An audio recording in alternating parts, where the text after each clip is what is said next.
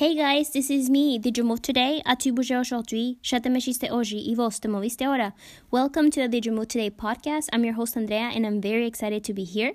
In this episode, I have Daniel Aslan as my guest. He's a second year PhD student in the Motor Control Research Lab at the University of Illinois.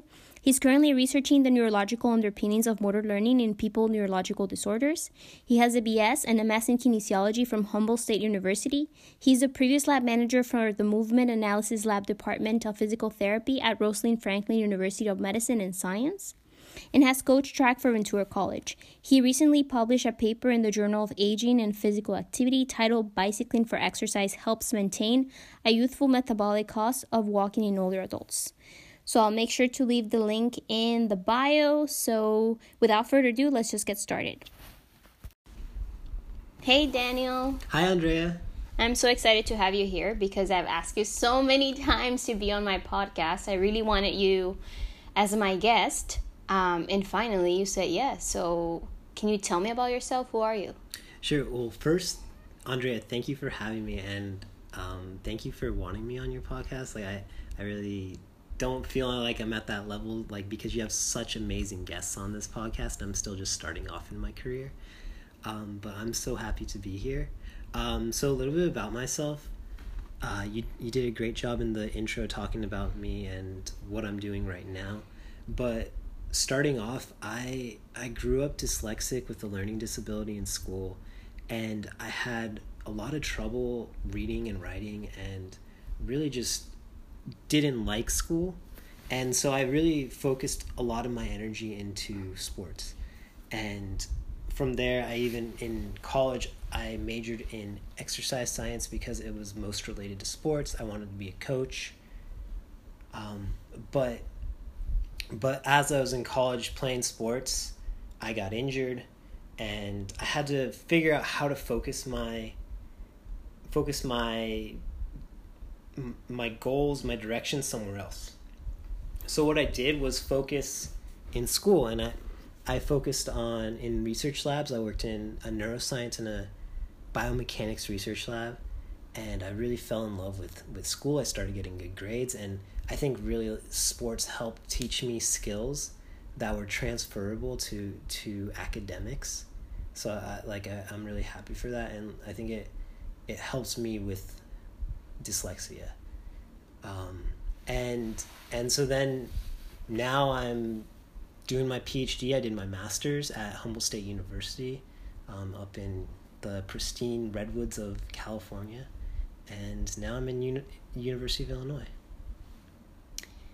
So after when you started your when you graduated from kinesiology or even before that did you had a plan? Like did you wanted to become a physical therapist or even occupational therapist?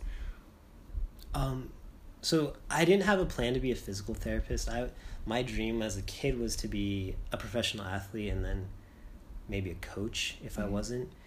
Uh, but then i really got interested in physical therapy and rehabilitation when i saw my grandmother have a stroke and she forgot how to walk and i really admired the physical therapist that helped her uh, relearn how to function and walk and do do everything. And it was just so amazing to see how how the brain is malleable. So after that I, I was really interested in physical therapy and I started going more along that track and started shadowing physical therapists and really working in the, in the neurological side of physical therapy.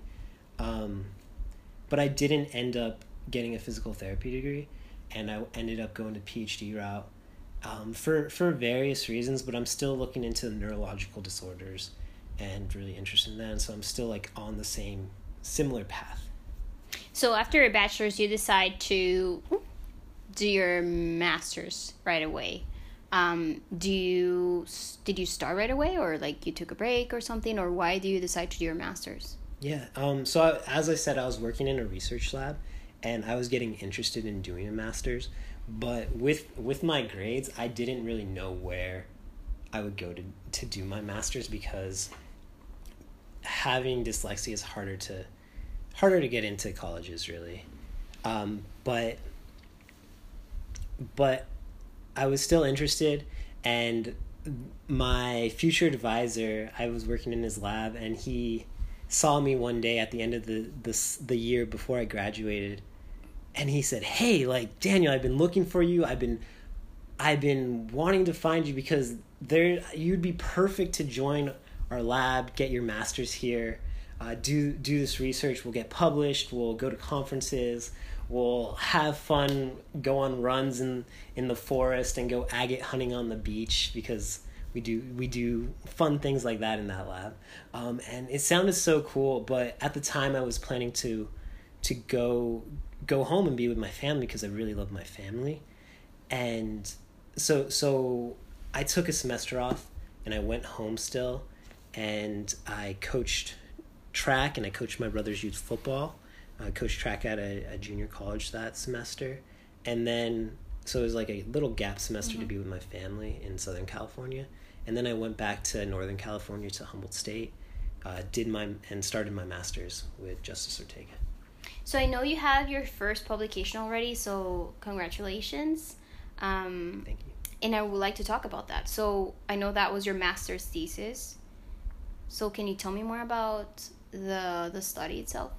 Yeah, so the study we looked at the energetic cost of walking in older adults, specifically older adults that did different physical activity. The physical activity we looked at was bicycling and walking. And what we what we just know as like a previous background to this is that older adults use more energy to walk uh, than a young adult would. And so if you can think about this as economy, um, like a fuel economy for a car, older older adults older adults uh, are are less economical cars, um, so they'll get 15 miles to the gallon versus 20 miles to the gallon like a young adult. And we were curious why this was is one of our questions, but also we found out that this may not be as set in stone as you get older as one used to think. And so our previous research research saw that physical activity um, re- improved this walking economy, and so they became more economical. So we saw that previously running um, improved walking economy, while while walking didn't improve walking economy. So we were thinking, okay, it might be the intensity of the exercise, or it might be the the exercise itself. Um, so so for our next study, we recruited bicyclists and walkers, and we saw that the bicyclists were able to become um, more economical, more like a young adult mm-hmm. than a walker would. So even though walking is so beneficial in so many ways for exercise, it wasn't beneficial in this economy.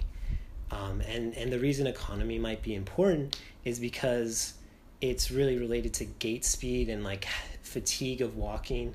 And so if you don't, if you're using so much energy, you're probably not going to want to walk as much, and you're going to probably walk slower.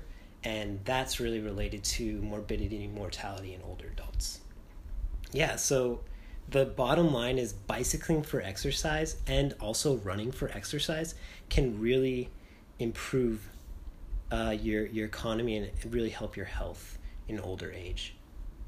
I have a question concerning that now that I'm listening to you. So for the participants that you recruited for this study, mm-hmm. were the were some of them really fit? Because um, I'm just wondering if you compare, for example, I mean, this is just an, something that just came up in my mind. Mm-hmm. If you compare someone that is really fit and it's an older adult comparing to a young adult that is, you know, obese, mm-hmm. would it be, does it, again, you, you just mentioned that older adults use more energy. Mm-hmm. Would that be the same case? So, yeah, really interesting. So, so an unfit young adult versus a fit young adult, there's not much difference in this economy of of walking. So like it's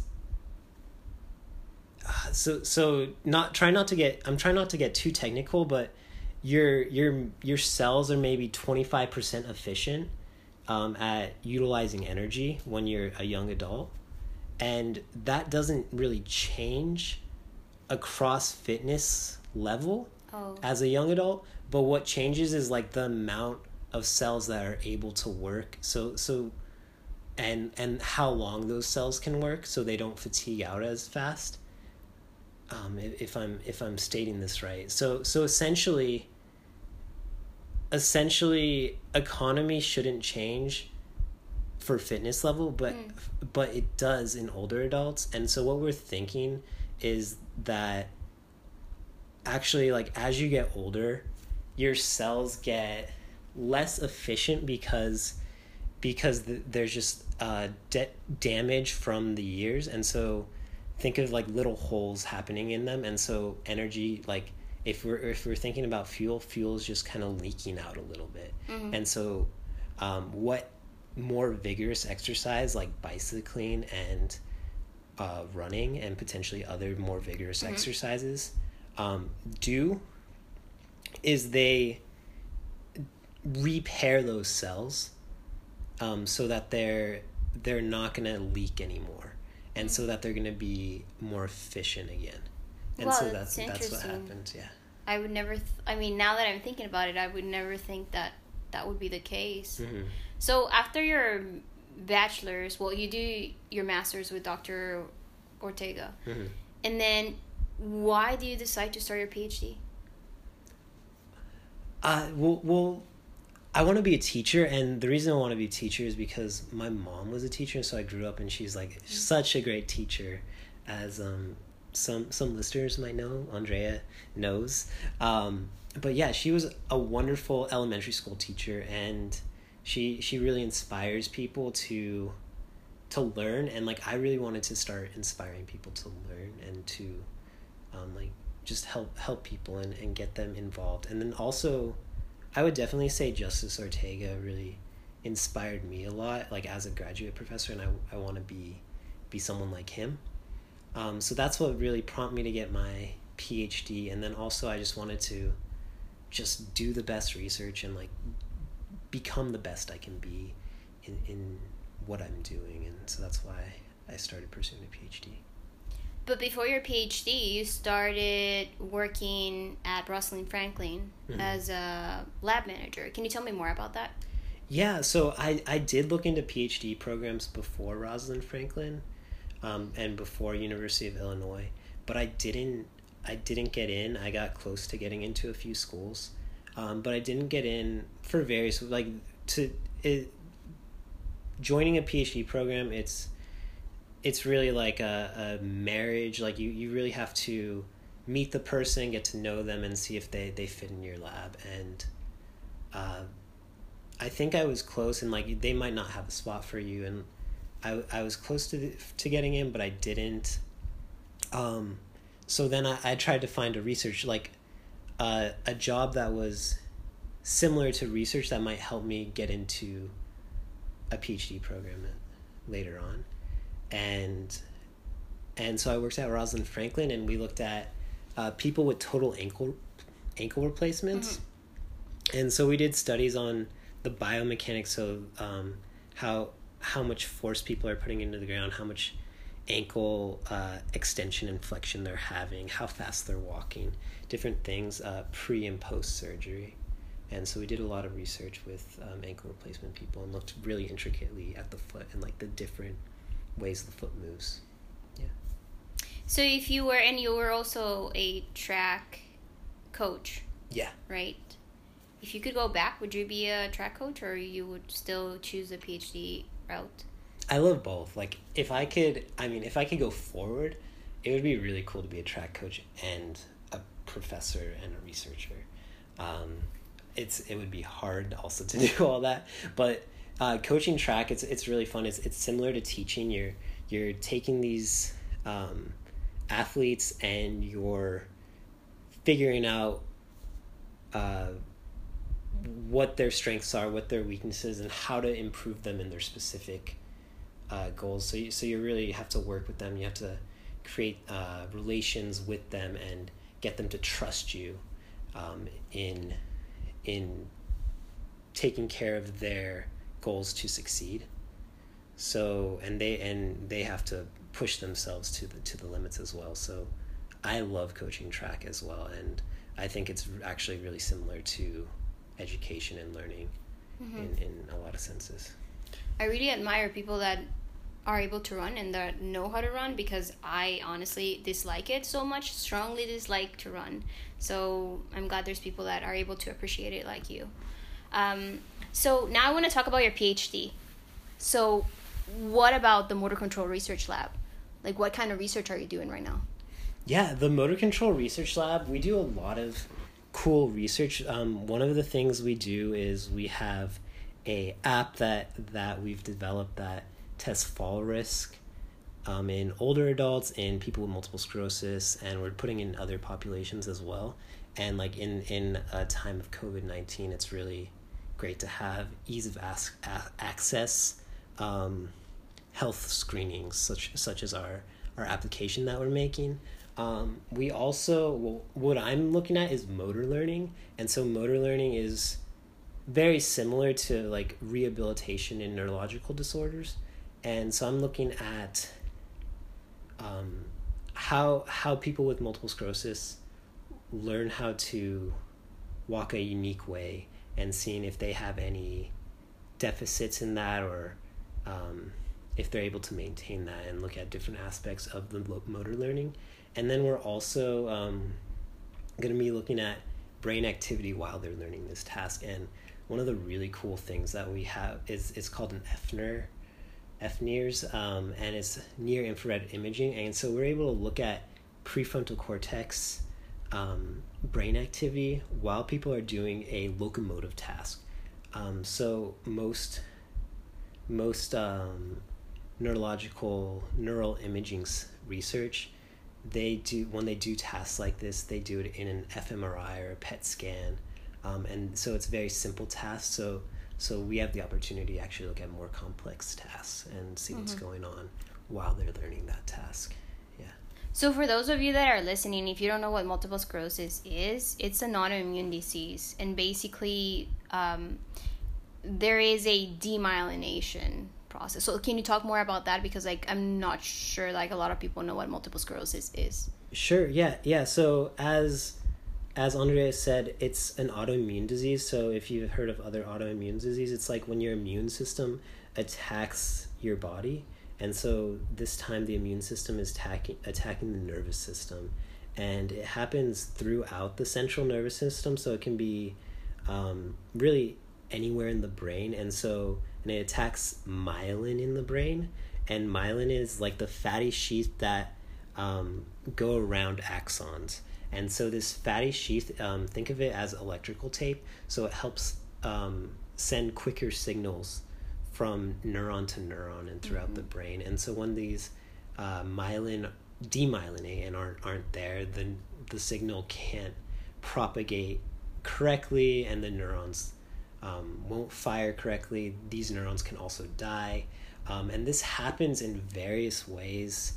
Uh, at various times, so they'll it'll happen very acutely or it happens slowly over time, um, and it happens in different brain regions. So, so the disease um, it progresses differently in different people mm. and um, affects different differently in different people as well.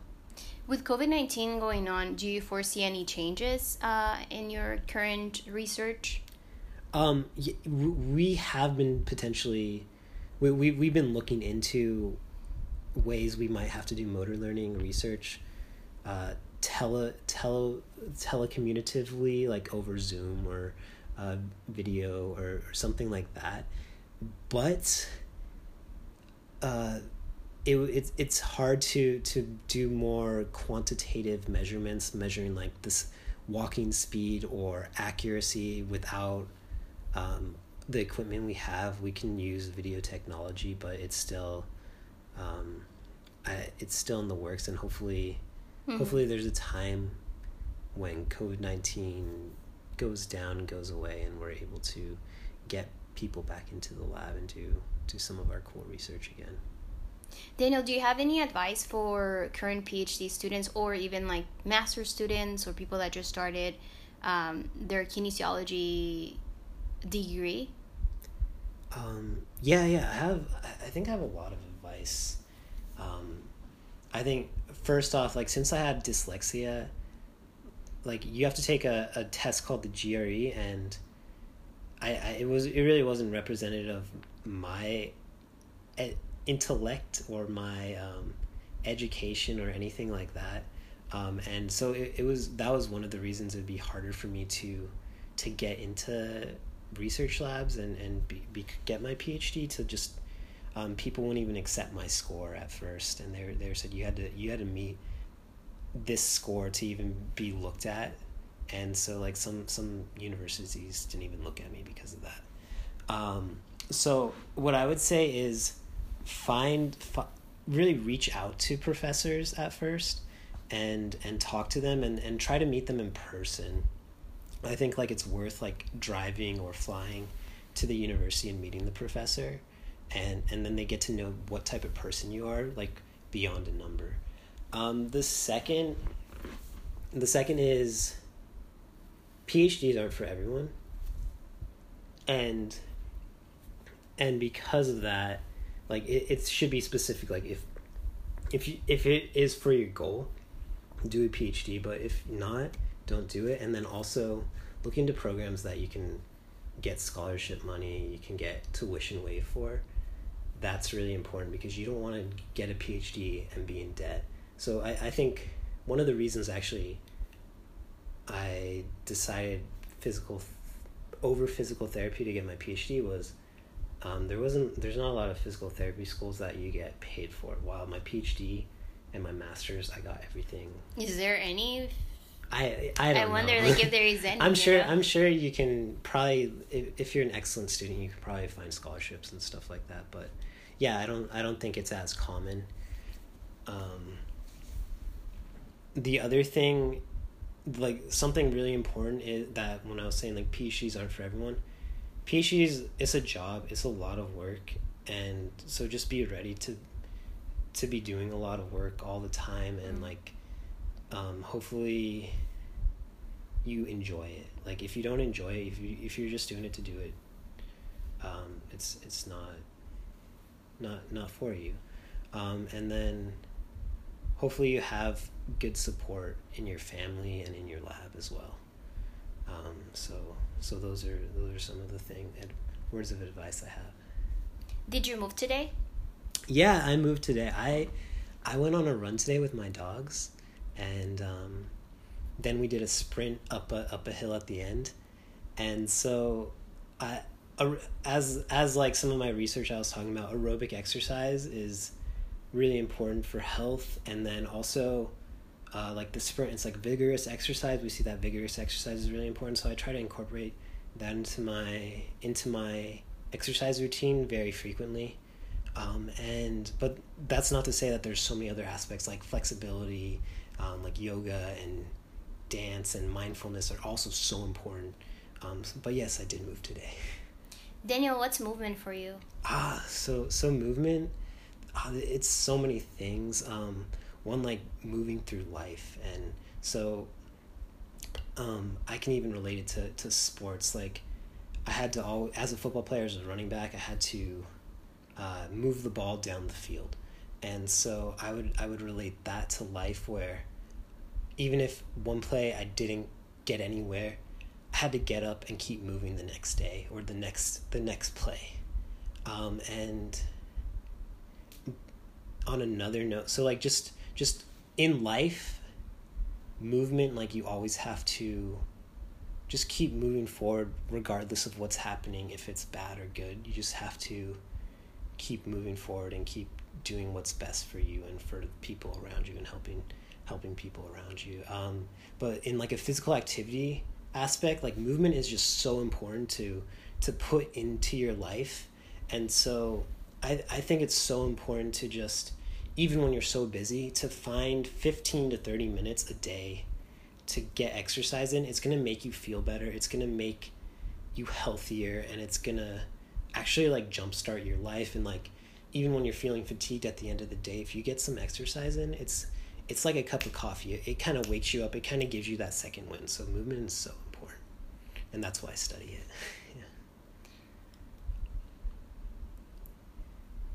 Where can we find you online? Ah, online. Well, I mean, you can find me not online, uh, in the forest, running, uh, biking, but but online you can find me. Um, I'm in the.